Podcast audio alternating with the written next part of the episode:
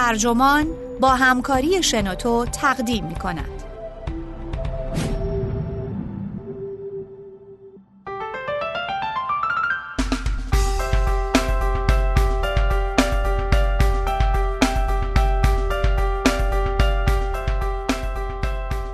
درباره شکر با عشق و نفرت. نویسنده سیدنی مینتس مترجم محمد ملا عباسی.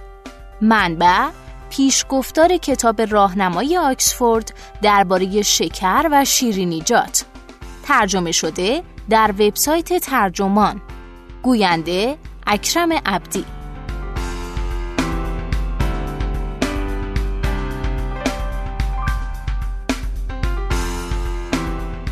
شیرینی شگفتانگیزترین مزه‌ایه که ما انسانها تجربه می‌کنیم. زندگی ما با شیرینی شیر مادر آغاز میشه و با شیرینی هایی که در مراسم ترهیممون مصرف میشه به پایان می‌رسه. به همین خاطره که فراهم شدن امکان تولید انبوه شکر در دوران مدرن زندگی روزمره ما رو هم تغییر داده. امروزه عامه مردم چنان به شکر وابستن که هرچه در تولید و توزیع شکر اثر بذاره به مسئله سیاسی تبدیل میشه اما این تولید انبوه با رنج عظیم میلیون ها انسان ممکن شد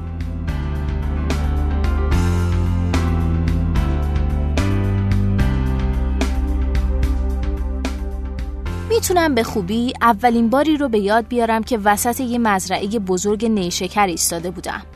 مزرعه غرق در شکوفه که برای درو کردن علامت گذاریش کرده بودن.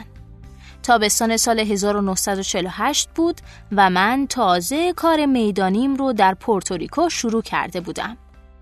مزرعه در ناحیه روستایی در ساحل جنوبی جزیره واقع شده بود.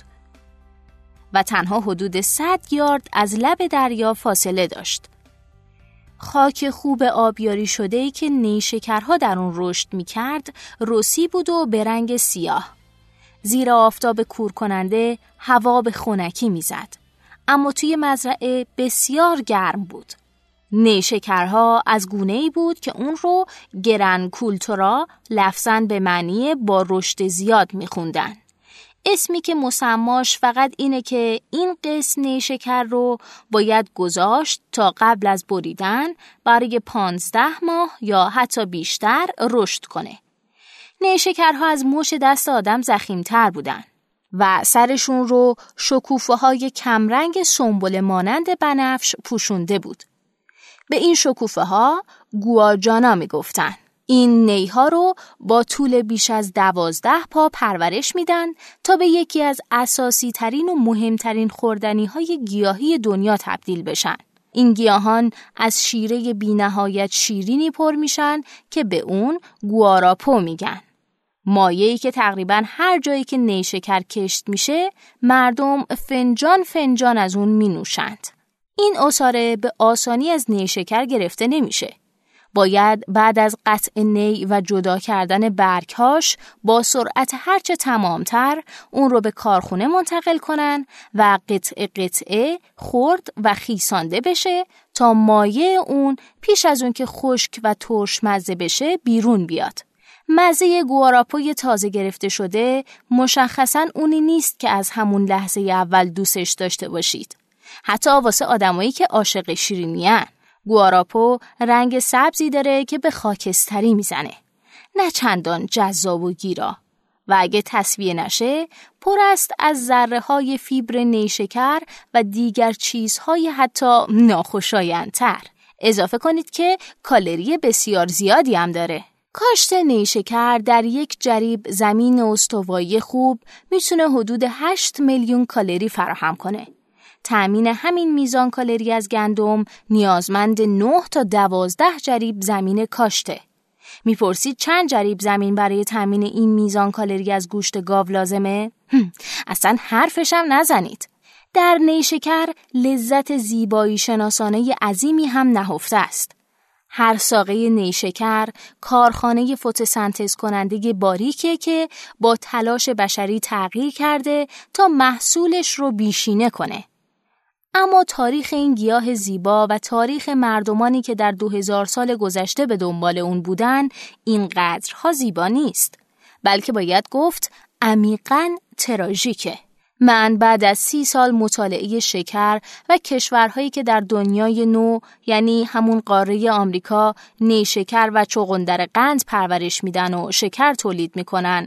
کار نوشتن کتابی درباره شکر رو شروع کردم. می‌خواستم سهمی رو آشکار کنم که شکر در تاریخ جهانی ایفا کرده. مشخصا در طول مرحله اول نظام اقتصادی که اون رو سرمایه داری مینامند. من یه چیزایی درباره تاریخ شکر می‌دونستم.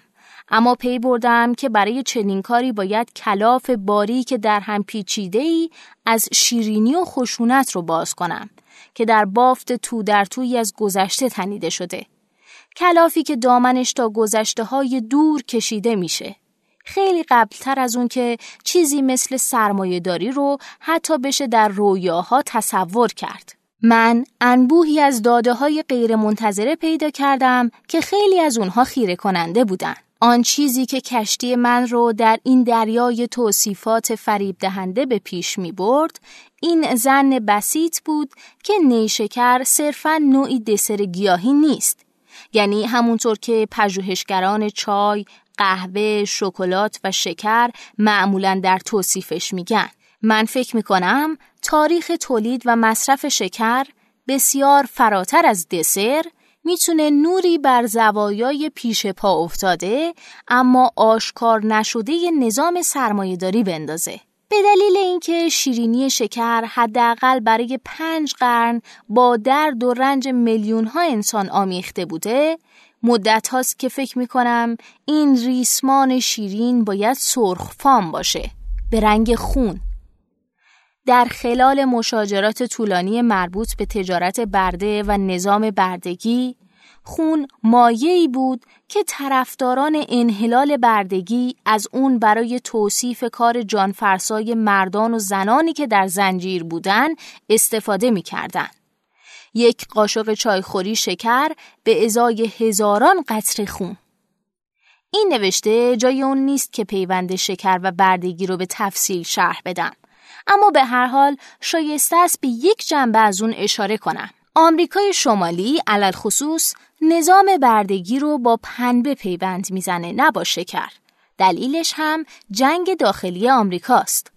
اما اون گیاهی که بیش از همه به مالکان برده در قاره آمریکا منفعت میرسونه و اون گیاهی که بیشترین تعداد بردگان رو به کار وامی داشت نیشکر بود.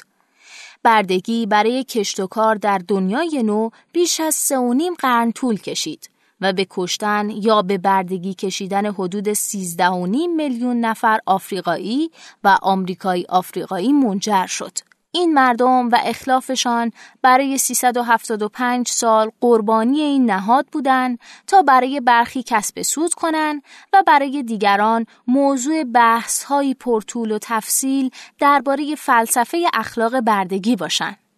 در سراسر نیمه اول این 375 سال های بسیار فراوان غرب از ایده جهان شمول آزادی انسانی در حد یه جور مسخره بازی وحشتناک باقی موند.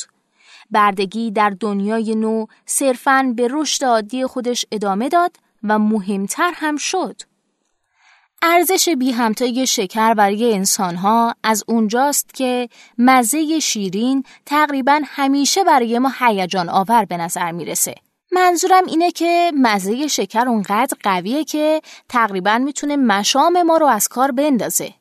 این مزه برخلاف مزه های شور، ترش و تلخ تقریبا در همه ما میلی رو برای مصرف هرچه بیشتر برمیانگیزه. و خاطره خوراکی های شیرین خیلی آسون زنده میشه. امیال می‌تونن الگومند بشن و به عادت تبدیل بشن. یکی از پژوهشگران فکور پرسیده که آیا خاطرات ما از غذاها کیفیتا فرقی با دیگر خاطرات انسانی دارن یا نه؟ شاید این حرف حزی از حقیقتی بزرگ داشته باشه اما من درباره خاطره شیرینی به مسابه چیزی بحث می کنم که کیفیتا از همه غذاهای دیگه متفاوته. مزه شیرین روی زبان شبیه هیچ مزه دیگه نیست و به اندازه شیر مادر برامون شیرین و خوشاینده. همین مزه ناب و یکتای شکر بود که باعث شد به آسانی در قریب به اتفاق غذاها پذیرفته بشه.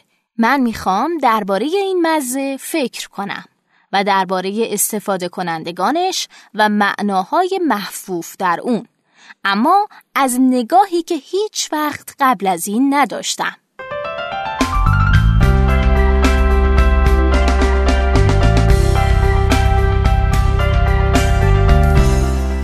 اصل هشت هزار سال پیش هنرمندی از عصر مزولیتیک صحنه رو نقاشی کرد که پرده ای از یک آز جاودانه بشر رو افشا می‌کنه. نقاشی همچنان پابرجاست. بر دیواره قاری در شمال اسپانیا. نقاشی هیکل یک انسان رو روی درخت نشون میده که در ابری از حشرات فرو رفته. اون حشره ها زنبور اصل هستند. این شاهد باستانی از عشق سراسری گونه ما به شیرینی زیاد احتمالا مهر تأییدیه بر چیزی که میبایست عمل یا رسمی بین اون مردمی باشه که تجربهشون رو بر دیواره قار نقش کردن. این خواست شیرینی مشخصه اعضای گونه ماست. شامپانزه ها، بونوبوها، خیشاوندان بدوی که 97 درصد از دی ای ما با اونها مشترک است هم کندوهای اصل رو میدزدیدن. تا جایی که می‌دونیم هر جا انسانهایی کنار زنبورهای اصل زندگی کردن همه تلاششون رو به کار بردن تا به اون شیره چسبناک شیرین دست پیدا کنن. خیلی ها از جمله همین قلم قانع شدن که این شهوت شیرینی بخشی از طبیعت بنیادی ما برای هزاران ساله. اصل شیرینی اناجیله. جواب معمای سامسون در کتاب قضات چارده اصل زنبوره. در عهدین هیچ حرفی از شکر در بین نیست. اما الان کل اصل دنیا اندازه یه قاشق چایخوری جلوه می‌کنه اگه اون رو با مقدار ساکاروز موجود مقایسه کنیم. یا اگه اون رو با به اصطلاح خانوادگی شکر بسنجیم. همیشه اصل رو به خاطر تنوع مزه ها و رایه های گوناگونش ذخیره می کردن. اما شکر رو که دیگه خیلی وقت بزرگترین رقیب اصل شده برای اون انبار می‌کنن که هیچ مزه ای نداره. یعنی هیچ مزه ای غیر از خود شیرینی. تمام اصل های سنتی مزه های منحصر به فرد دارن. اصلا به علت همین تفاوت هاست که ارزشمندن. همونطور که شراب ها، جامبون های نمکسود و قهوه ها در بین محصولات غذایی چنین خصوصیتی دارند. اما به خاطر شکر بوده که تاریخ شیرینی اصطلاحاً به تاریخ دموکراتیزاسیون این مزه تبدیل شده. گسترش عظیم دسترسی به تولید انبوه غذاهای ای که مشخصه ظهور دنیای مدرن بوده. اما پیروزی شکر به دلیل شیرینی اون نبوده. حتی به علت اون نبوده که بسیار ارزان شده. در کنار این موارد و برخلاف تمام رقباش شکر جز شیرین بودن هیچ چیز دیگه ای نبوده. شکر رو میشه به رنگ خالص سفید در آورد. میشه اون رو در هر غذایی، هر شربتی، هر کیکی، هر دسری یا هر شکلاتی و کلا در هر دستورالعملی به کار برد و در همه این حالات شکر تنها مزه شیرینی رو تأمین می‌کنه و هر مزه دیگه ای رو هم میشه به اون اضافه کرد. اصل منسوخ نشده اما نیشکر و چغندر قند که در مصارف غذاپزی مشابه اصل هستند رفته رفته خیلی از شیرین کننده های پرکالری دیگر رو از میدان به در کردن. چیزایی مثل شهد افرا، شکر پالم، شربت ذرت خوشه‌ای، خرنوب و دیگر چیزها. این شیرین کننده ها هم از بین نرفتن. هر کدوم از اونا مزه خاص خودشون رو داره و بیشترشون بازارهای تخصصی خودشون رو دارن. اما بازار شکر کل جهانه و برای این بازار شکر کالایی است یگانه بازارهای تخصصی اون غذاهای شیرین دیگه در مقایسه با یکدیگر اندازه گرفته میشن نه در مقایسه با شکر. یک مثال گویا از قلبه شکر ساختن نوعی شربت شکر نیمه تصویه شده است که بعدا اسم اون رو شربت طلایی گذاشتن. و بدین ترتیب در چشم مصرف کنندگان تفاوت اصلی که زنبورها تولید کردن و شیره نیشکری رو که به دست انسان تولید شده کاهش دادن. از همه جالبتر نشان این شربت بود که شیر مرده رو تصویر می کرد که زنبورها بر سرش ریختن. اشارهی به پاسخ معمای سامسون تمسکی به انجیل با احترامات فائقه به تبلیغات مدرن اگرچه به وضوح هیچ اثری از اصل در شربت طلایی نیست، چندین نسل از انگلیسی زبانان اون رو چنان خوردن که انگار دارن اصل می‌خورن. شربت طلایی برند اول انگلستانه. نوعی شربت شکر که جانشین مزه اصل شده و برای اکثر مصرف کنندگان اصل رو از میدان به در کرده. شربت شکر ارزان بود و در دو سبک شفاف و تیره عرضه شد و همیشه دقیقا همون مزه رو می‌داد. همونطور که گفتم اصله قدیمی هر کدوم با دیگری متفاوت بود. خوبی محصولات کارخانه ای اینه که همواره همون مزه رو میدن برخلاف مزه های طبیعت.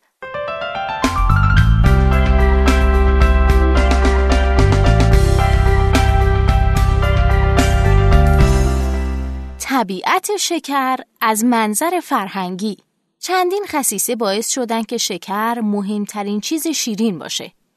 گفتن این حرف اونقدرها که به نظر می‌رسه پوچ نیست. به نظر می‌رسه میل سیری ناپذیر گونه ما به شیرینی جهان شموله یا نزدیک به جهان شمول. با وجود اینکه در چند نمونه جالب توجه شکر به تابو تبدیل شده اما هیچ گواهی در دست نیست که حتی یک گروه از انسانها بالکل به غذاهایی که طعم شیرین دارن بیعلاقه باشند. تابوهای غذایی در خوردن گیاه، حیوان یا چیزهای به خصوص دیگه معموله. مثلا نمک، تخم حیوانات یا خون. اما هیچ تابویی برای شیرینیجات وجود نداره. از طرف دیگه هیچ شاهدی وجود نداره که ثابت کنه در انسانها و دیگر نخستی ها از نظر ژنتیکی گرایشی به شیرینی وجود داره. اما شواهد بر این گواهی میدن که از نظر ساختاری در سراسر گونه بشر نوزادان به شیرینیجات میل وافری دارند. خیلی از انسانها در سراسر جهان در برابر شیرینی رفتاری مثبت از خودشون نشون میدن. و نوزادان بشر در همه جای زمین موقع دریافت مایعات شیرین نشانه های لذت از خودشون بروز میدن.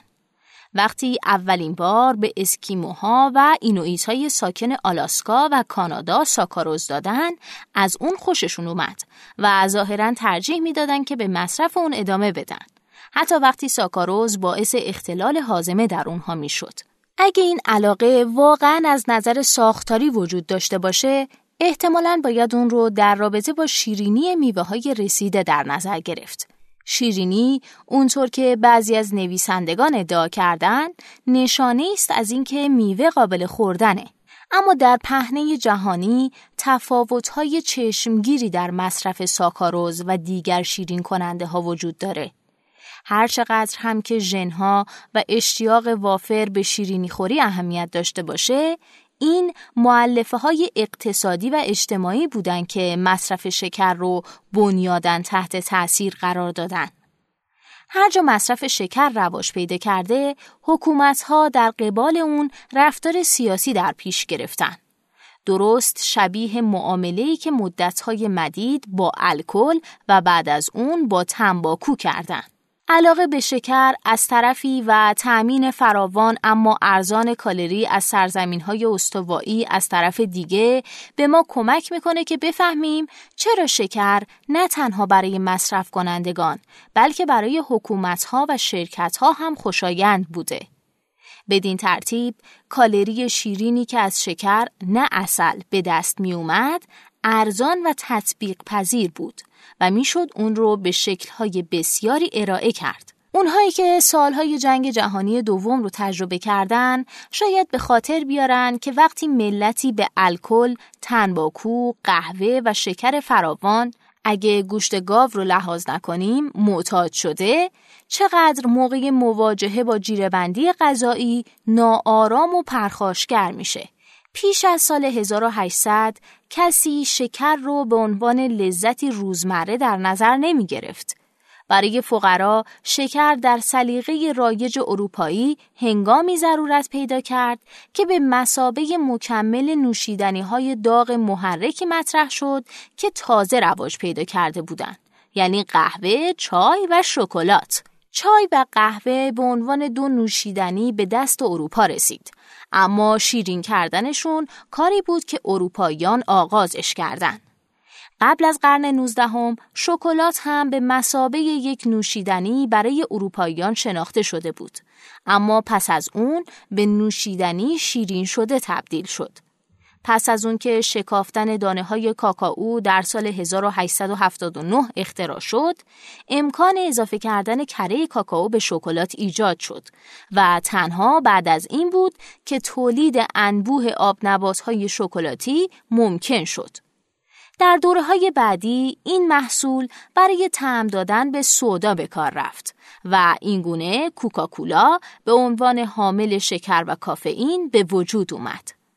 این غذاها اونقدر همهگیر شدن که ثابت شد کمیابی شکر همچون کمبود کافئین یا الکل می‌تونه یک ضرورت سیاسی فوری باشه. مثل اون نمونه های دیگه و شاید بیشتر از اونها شکر برای انبار کردن مناسبه. یعنی برای کنترل کردن هم مناسبه.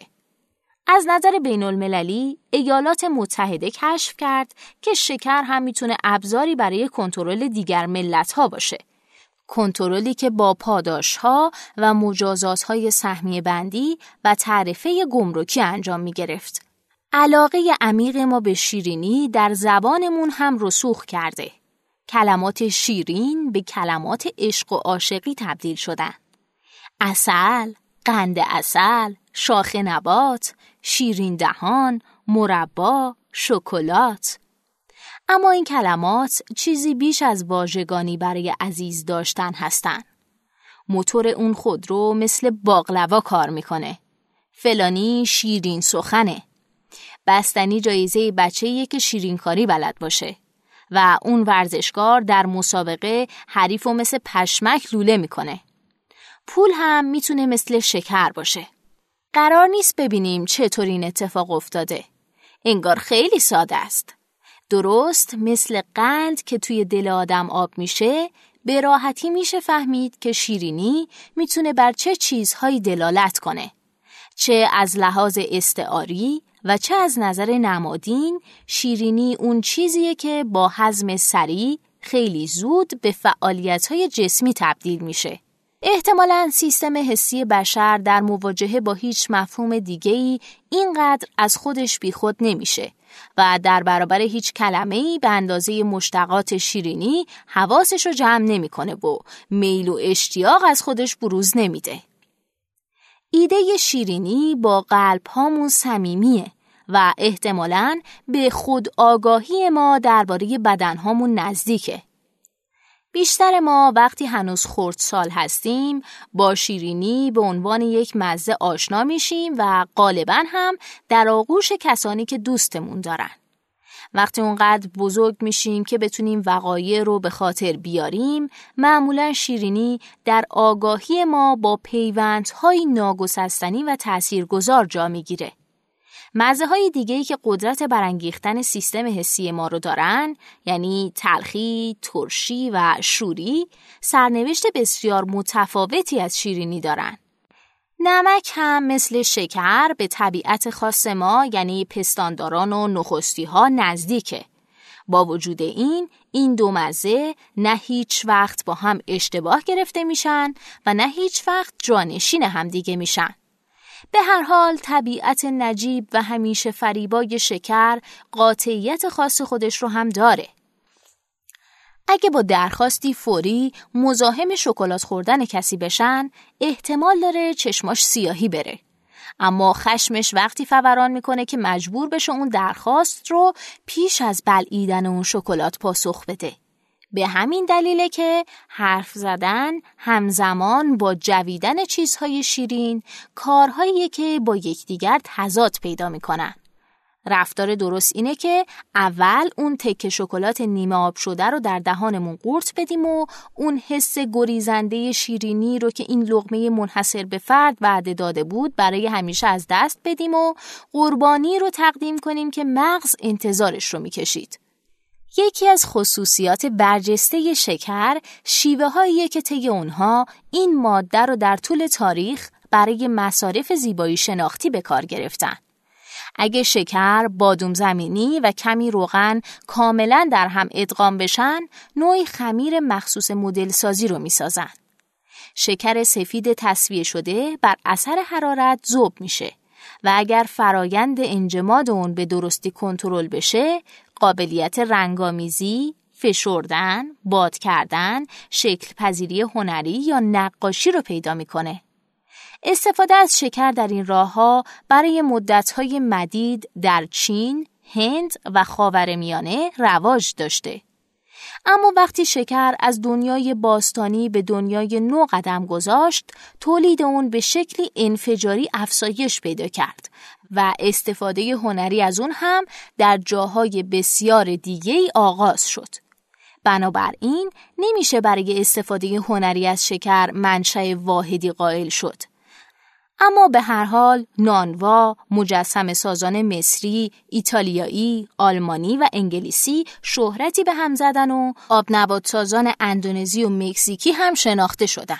از قرار معلوم مجسمه هایی که از شکر فشرده تراشیده شدن چه توی آشپزخونه چه دوروبر اون خلاصه هر جایی که آدمای هنردوست کار می‌کنن پیدا میشه. برخی از این مجسمه ها کلاسیکن و برخی کمیک. تکنیک مجسم سازی از شکر احتمالاً از خاور میانه وام گرفته شده. در قرن شانزدهم هنرمندان اروپایی که با شکر کار می‌کردن نمونه های مشابهی می ساختن از مجسمه هایی که ترایونفی یا تاق نصرت نامیده می شدن و اونها رو در زیافت های بزرگی که در مرکزهای تجارت و تجمل ایتالیا برگزار می شد به نمایش در می آوردن. در بریتانیا و فرانسه مجسمه های شکری بزرگی که به شکل کاتدرال یا قلعه ساخته می‌شد و با نشانها و شعارهای خانوادگی تزئین میگشت به رسم معهودی میان خاندانهای سلطنتی و کشیشان بلند مرتبه تبدیل شده بود. در انگلستان به آنها ظریفکاری می‌گفتند. چنین هنرنمایی هایی فقط به مهارت سازندگان تندیس ها وابسته نبود بلکه به کاهش محسوس قیمت شکر در سالهای اولیه پس از کشف آمریکا هم ربط داشت. وقتی ثروتمندان وارد عرصه تولید شکر شدند و زمینهای پست و پرمحصول کارائیب رو زیر کشت بردن و تولید انبوه در سطح وسیع ممکن شد اون وقت بود که قیمتها شروع به تنزل کرد. قیمت های پایینتر به ثروتمندان و قدرتمندان اجازه داد تا به راحتی مقادر هنگفتی شکر بخرند. اما این امکان هنوز برای فقرا وجود نداشت. میبایست سه قرن دیگه بگذره تا شکر بتونه به یک ضرورت روزمره برای مردم فرودست اروپا تبدیل بشه.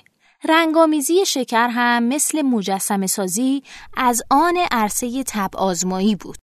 اما فرایند تولید شکر سفید بلورین یا پودر شده در درجه اعلای اهمیت بود. وقتی بتوان شکر رو کاملا تصویه کرد به سفیدی متمایل میشه و پس از اون میشه با دستکاری شیمیایی اون رو سفیدتر هم کرد. اگه شکر به طور کامل تصویه نشه نوعی سایه قهوه‌ای رنگ بر اون باقی میمونه رنگ شیره‌ای که از شکر نیمه کریستال شده گرفته میشه از قهوه‌ای تا سیاه در تغییره و شیره نهایی که معمولاً برای تغذیه حیوانات از اون استفاده میشه شربت سیاه نام داره و طبعا رنگش هم سیاهه. جهان مملو از شکرهای محلیه که طیفی از رنگ قهوه‌ای دارن و شکلهای جور و جور به خودشون گرفتن. این رنگ ها و شکل های گوناگون به روش های محلی تهیه شکر برمیگرده. شکر بلورین یا همون نبات به احتمال قریب به یقین اولین بار در هند تولید شده و متون سانسکریت باستانی ترین متونی هستند که در اونها از شکر سخن گفته شده. شکر در مراسم مذهبی هندی ها نقش های فراوانی ایفا می‌کنه. اما در هندوستان شکر اگه بخواد از نظر سنتی ناب تلقی بشه نباید به رنگ سفید در بیاد. در اون دوره اکثر شکرها سفید نبود چون به طور کامل تصویه نمی‌شد و به قهوه‌ای می‌زد. هر کدوم از این شکرهای کامل تصویه نشده مزه به خصوص خودش رو داشت و به همین دلیل شاید بشه اونها رو شکرهای غیر مدرن نامید. از نقطه ای به بعد سفید بودن شکر به نوعی ایدئال تبدیل شد و حداقل در بعضی جاها نشانه خلوص به شمار می رفت. پیش از اینکه شکر سفید به چیزی معمولی تبدیل بشه، برای مدتهای مدید شکر سفید خوب ماده گران قیمت و مرغوب به شمار می رفت که مصارف دارویی داشت و در فرایندی زمانبر و مشقتبار به دست می اومد. هر دارویی که برای سیاه مرگ یا تاون خیارکی ساخته می‌شد، حاوی پودر شکر سفید بود. پودری که برای درمان بیماری های چشم هم مناسب دانسته می‌شد. با کمال تأسف وقتی این پودر رو همراه با پودر گل زعفرانی و خرخاکی توی چشم بیمار فوت می‌کردن تنها تأثیر واقعی که داشت هزینش بود هزینه که این درمان رو برای فقرا دسترسی ناپذیر می‌کرد یک پزشک معروف انگلیسی در قرن هجدهم شکر رو به عنوان دندانشویه ترویج کرد و برای مشتریانش توضیح می‌داد که چطور بچه ها شیر و دیگر مایعات رو اگه با شکر شیرین بشن با ولع بیشتری خواهند نوشید. با عرض معذرت باید یادآوری کنم که همین دو سه دهه پیش کوکاکولا هم به عنوان نوشیدنی سالم برای نسل جوان تبلیغ می‌شد. سفیدی، خواص دارویی و شکر در غذای اسپانیایی مانخار بلانکو که نوعی ژله شیری هستش و غذای فرانسوی بلوموژی به هم پیوستن. غذایی که از سینه مرغ، شیره بادام یا بادام زمینی، نان سفید، شیر، زنجبیل و شکر تهیه می‌شد. این غذا برای بیمارانی اختراع شده بود که از ضعف مزاج رنج می بردن. شاید این ایده که آنچه پاک است می‌تواند پاک کند هم در این ترکیب تجسم یافته بود.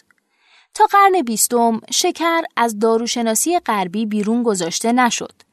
چون تا این قرن هنوز ایده پیوستگی مقابل پاکی و سفیدی جایگاه خودش رو در اندیشه غربی کاملا از دست نداده بود.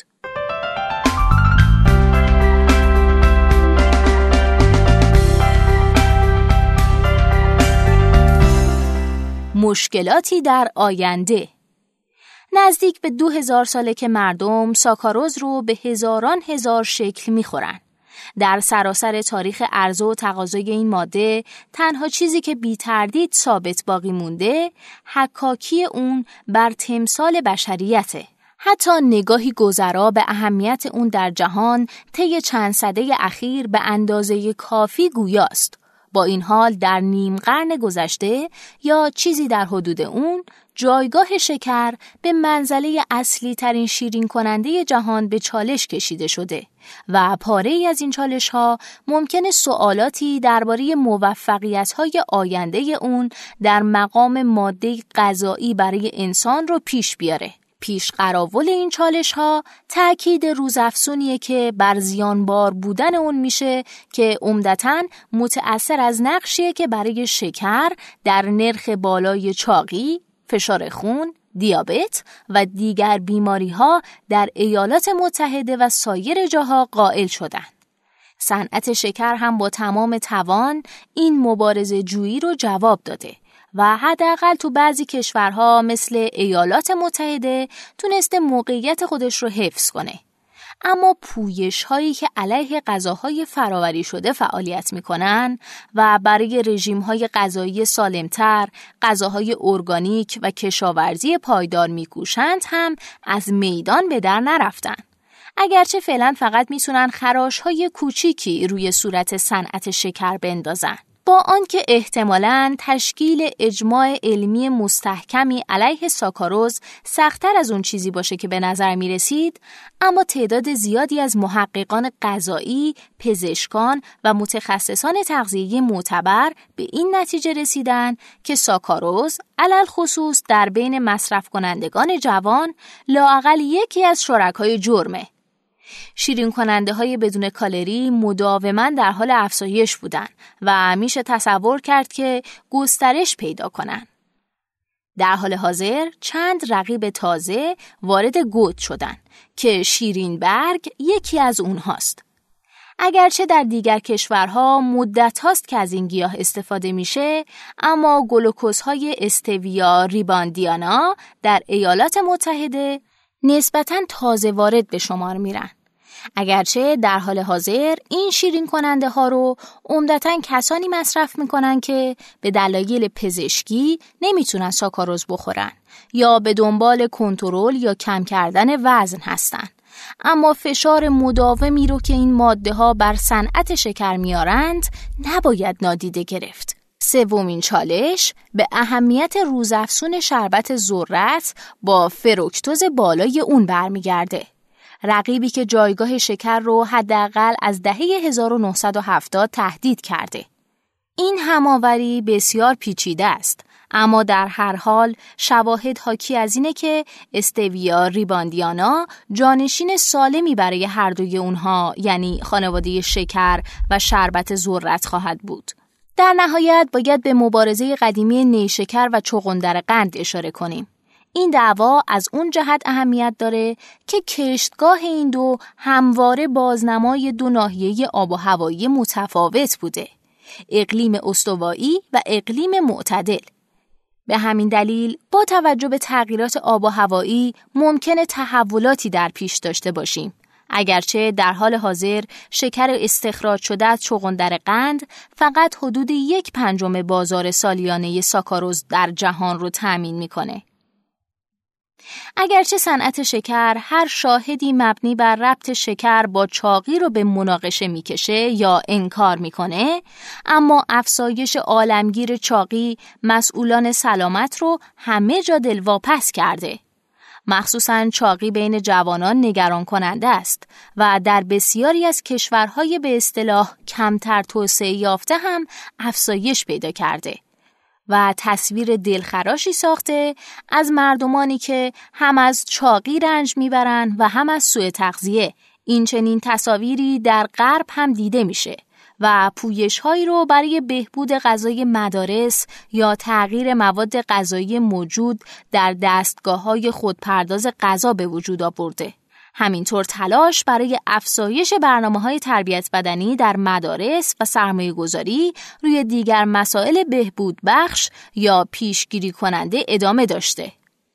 اما اینکه آیا هیچ یک از این تغییرات یا همه اونها قرار تأثیری محسوس در عادات غذایی آمریکاییان داشته باشه یا نه سوالیه که امروز واقعا جوابش معلوم نیست سیاست در موفقیت اولیه انواع شربت‌های ذرت در بازار آمریکا نقش غیر مستقیم داشته. مشخصاً به دلیل تحریم های اقتصادی که رئیس جمهور آیزنهاور و کنگره آمریکا علیه شکر کوبا در سال 1960 اعمال کردند.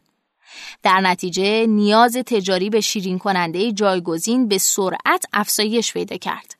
در این موقع شربت ذرت تونست جایگزین شکری بشه که در غذاهای از پیش آماده و فراوری شده مثل شیرینی ها، شکلات های صبحانه، غذاهای منجمد و بیش از همه در نوشیدنی های غیر الکلی به کار می رفت. با این حال در اون زمان هیچ کس نمی‌دونست که اولین ورود مهم شربت ذرت به هیته نوشیدنی های غیر الکلی تلاش کوکاکولا بود که با شکست مواجه شد. اما این شکست موفقیت نسخه ما قبل خودش یعنی کوک کلاسیک رو تثبیت کرد.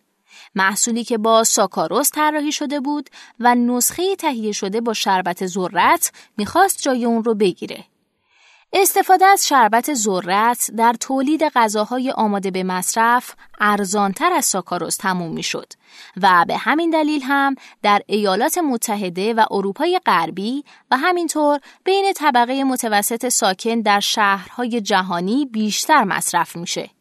اما در مناطقی که غذای بسته بندی شده اهمیتی نداره مصرف اون بسیار کمه.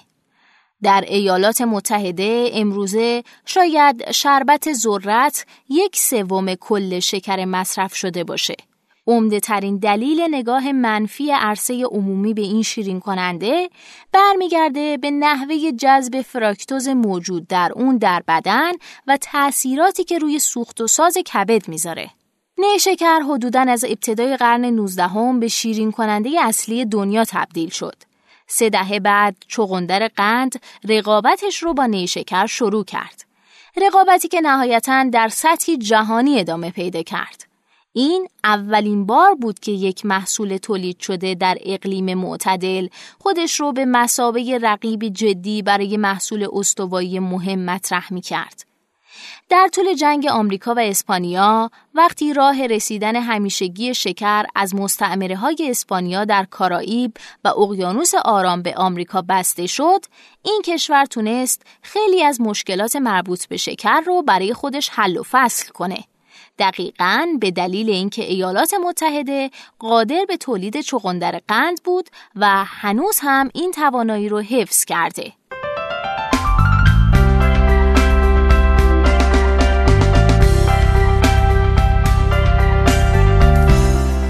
مؤخره دیدگاه های شخصی در بهترین حالت خودشون دیدگاه هایی هستند که در گذر زمان ساخته شده باشه.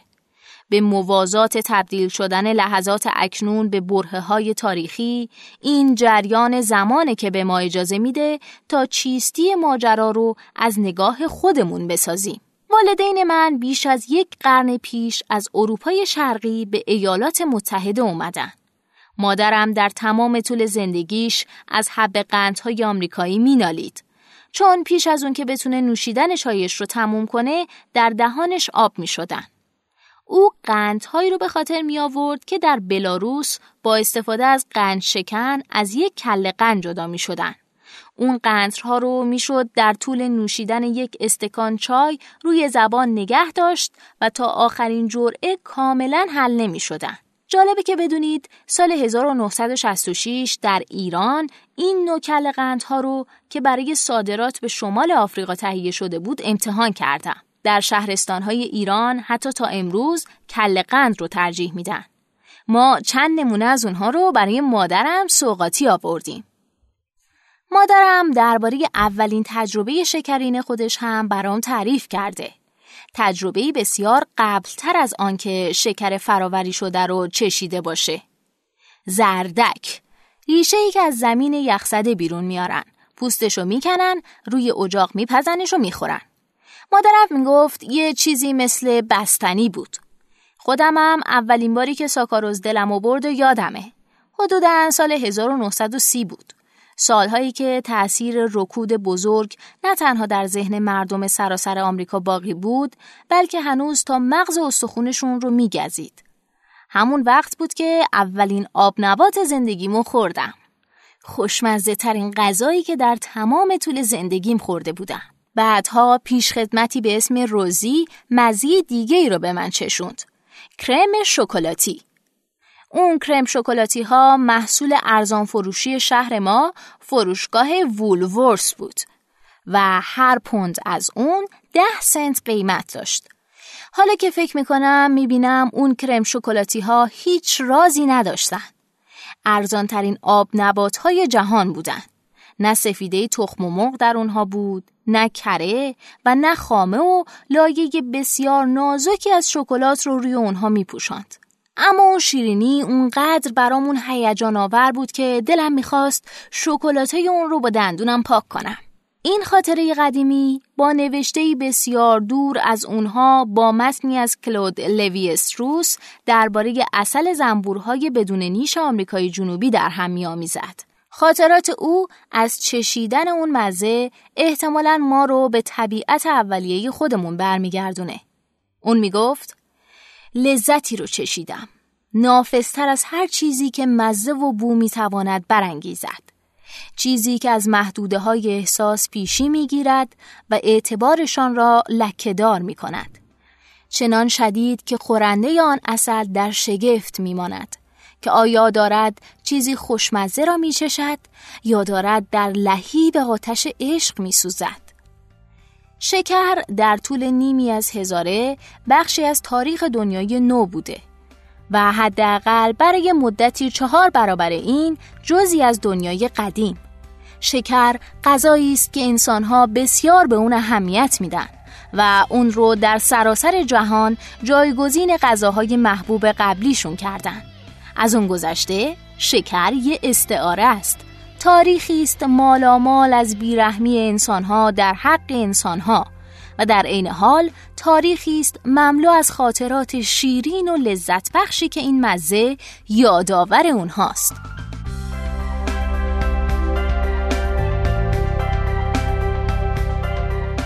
این پادکست اینجا به انتها رسید ممنونم که با من همراه بودید اگه شما هم ایده ای دارید که فکر می‌کنید می‌تونه برای بقیه جالب باشه اون رو در قالب یه فایل صوتی در سایت شنوتو و یا اپلیکیشن اون با دیگر دوستانتون به اشتراک بگذارید. ممنونم.